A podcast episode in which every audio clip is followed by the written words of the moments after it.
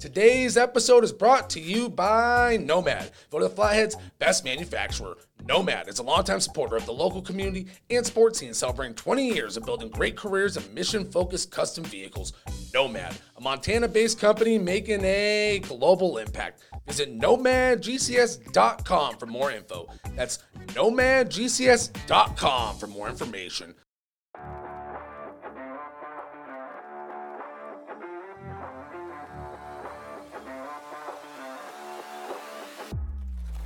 Welcome back to another episode of the Inter Lake Sports Now. I'm Josh Dugan, and football season is in full effect here in Northwest Montana. We're going to get to our first prep football roundup of the 2023 prep football season, starting with the Glacier Wolfpack, who made a big statement in week one, and then the rest of the Valley teams. Then we're going to get into some Cat Griz football talk, close things out with just a quick tidbit about the Glacier Range Riders. So, Let's get to our first prep football roundup of the year. As I mentioned, the Glacier Wolfpack made a statement week one with a 44 nothing victory over the Great Falls Bison. Excuse me. The Wolfpack wasted absolutely no time getting this season started out with a bang. They scored a touchdown on their first offensive play from scrimmage. Sophomore QB Jackson Presley swung the ball to rep measure out of the backfield to measure. Found wide receiver Cohen Kostelitz streaking down the field for an easy touchdown to start the season.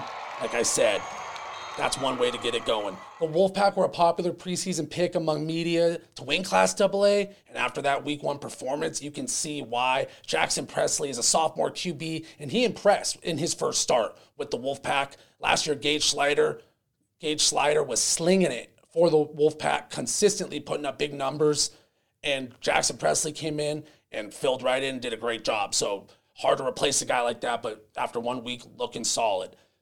As for Presley, he finished with 255 yards passing and two touchdowns and a nearly flawless performance. And what impressed me the most about this young quarterback was his ability to throw the football in traffic with touch. He put the ball on the money didn't just try to force every ball in there. And head coach Grady Bennett, Glacier Wolfpack head coach and Griz legend, he saw the same thing. He was quoted as saying the following in the Daily Inter Lake's recap of the game, quote, once he settled down, you started to see some of the things he can do. That laser to rep measure up the middle, excuse me, up the seam, you don't see a high school quarterback at any grade make that throw. That's some high praise from Coach Bennett a dude who played for the Griz himself and has a lot of experience working with quarterbacks who've gone on to the next level and seen a lot of great high school quarterbacks. Coach Bennett knows what he's talking about, and Presley deserved the high praise after one start. Definitely looking forward to covering the sophomore gunslinger more this season. Another name we briefly mentioned was Cohen Kostelitz. He had a big game for the Wolfpack, four catches for 120 yards and two touchdowns. I expect him to have a huge season this year. Fun to cover him last year on the football field and the basketball court, so you know he's a great athlete. Looking for that to translate this season with his new quarterback. Next up, Flathead kicked off their season in Great Falls for CMR and fell 33 to nothing. Stats were not available from that one at press time, but the Braves will be back at home next week at Legend Stadium versus Belgrade for their home opener. So we should have a lot more Braves action on the horizon next week. Definitely looking forward to getting out there and seeing this year's Flathead football team. As for our Class A schools in the local area, Whitefish fell to Hamilton 21 to 7 at the Dog Pound, while Columbia Falls pounced on Frenchtown for a 42 to 14 win. Cody Schweiker, Griz commit, was 15 for 22 passing for 222 yards, including a 76 yard touchdown strike to Jace Hill. Reggie Sapa scored twice, including an 85 yard kick return for Columbia Falls. Last up from the Class A ranks was Bigfork's return to Class A as in Polson, first one of their rivals, as the Vikings beat the Pirates 55 to 20. Eli Thornes came up huge for Bigfork in their return to Class A as he had four touchdown receptions on the day, huge day, to go with six receptions for 160 yard, 167 yards total. Wyatt Johnson came up clutch out of the backfield with 11 carries for 156 yards and a touchdown. Two more guys last year covered them with Bigfork, covered them on the basketball court. Solid athletes looking to big seasons from Thornes and Johnson for Bigfork, no doubt. They also have returning quarterback Tristan Hurd, so they got a squad down in Bigfork. Overall, very impressive win in their return to Class A. Last year, the Vikings, like I said, watched them a few times. They had a very strong core. Mentioned a couple of the names are back this year, so look for them to make some noise early and often this season, despite moving up to a more competitive conference. So that'll do it for our prep football roundup this week. Just kind of diving back into the football action. We'll start having more fall sports on next week's show, without a doubt. Going to get into the soccer, going to get into the golf, flag football starting up again. So lots to look forward to But this week we focused on the football. Two things to watch for the Cats and Griz this week. That's what we're going to finish this thing out with as the Cats and Griz both start their seasons this weekend. Exciting time for Montana football fans, no doubt about it. Let's start with the Bobcats. Two things to watch this week. First off, for the Cats, how do the Bobcats split snaps between Tommy Mellott and Sean Chambers? And if the Cats take a huge lead early on, do we see them rest their starters? You know, or do they let them get reps to prepare for a huge week two matchup with South Dakota State, defending FCS champions and who Montana State lost to in the FCS semifinal last year? I'm really interested to see does Mellott carry the load early? Does Chambers get in from the first couple snaps? Such an interesting dynamic to have two quarterbacks who belong on the field every play. You just can't do it. So it'll be interesting to see how they split that up early. And if they do blow them out, where do the Bobcats go from there? Do they focus on reps that you put in the third stringers and say, let's save them for next week and leave it all on the field versus the Jackrabbits? Next up, technically that was two questions, but it, I, I made it a one parter there. How does the Bobcats running back by committee approach look in 2023, and will they get more work near the end zone? Big question for me coming into this season. Last year, look at the Cats' two leading rushers. Tommy Mellott had 1,140 rushing yards. Sean Chambers racked up 899 rushing yards. Chambers finished with 19 rushing touchdowns. Great numbers. And Tommy Mellott finished with 13 rushing touchdowns, which is also a great number. So they put a lot of work on their quarterbacks near the red zone. I'm not going to say you don't want your guys taking those extra hits. Mellott and Chambers are tough dudes, but they both dealt with injuries at times last year. And you look at a guy like Elijah Elliott last year, had 744 yards rushing. Lane Sumner and Garrett Kuhn were also impact players from the tailback position. So, all that being said, does someone like Elliott or Sumner or Kuhn, did one of them step up and get a little more action near the red zone because the three of them combined last year for just two rushing touchdowns. This is a good problem to have. They have a dynamic offense, and if it ain't broke, don't fix it. You're not going to hear me complaining if the Cats decide to let Chambers and Mellott run wild near the end zone and when you're in the red zone. Trust me, I understand the goal is to win games, but in the long run, when you look at a guy like Tommy Mellott, you look at a guy like Sean Chambers and their value, you want them healthy in the championship game. You want them healthy in the postseason those first couple weeks, maybe give the ball a couple more times to your tailback near the end zone. I have very little critiques for this Bobcats as a complete offensive unit. I've had so much fun watching them last year. That's just something that I'm going to be interested to see because you got to keep those guys healthy for the big moments down the stretch, the brawl, the wilds, the postseason, those kind of games. You want Chambers and Mellott on the field.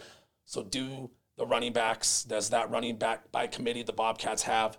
get a little more work near the red zone, save a couple of those big hits from the big boys because when you're playing near the goal line, there's a lot of big dudes on the field. And Chambers saved themselves a few hits, but just something to watch. Like I said, if they decide to let Chambers and Mellott rack up the touchdowns again, you're not going to hear me complain because, hey, if it ain't broke, don't fix it. Just something to watch.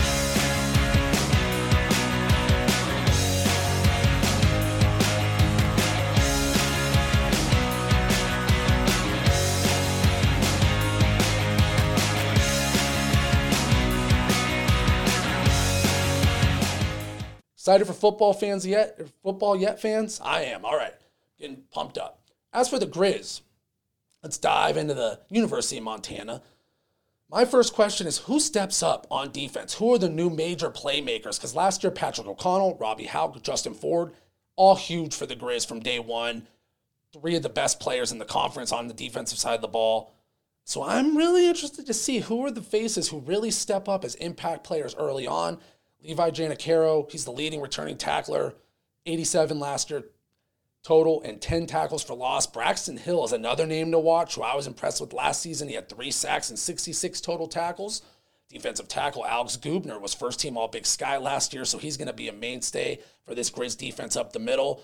And the one place the Grizz should be ready to roll is safety with TraJon Cotton, Garrett Graves, and Nash Fouch all back again. So you have three returning guys who are all supposed to be either in returning starting roles or for Graves, he's supposed to have an impact role as kind of that third guy in the secondary at the safety position. Nowadays, a lot of safeties move up, play a little linebacker too, so don't rule that out.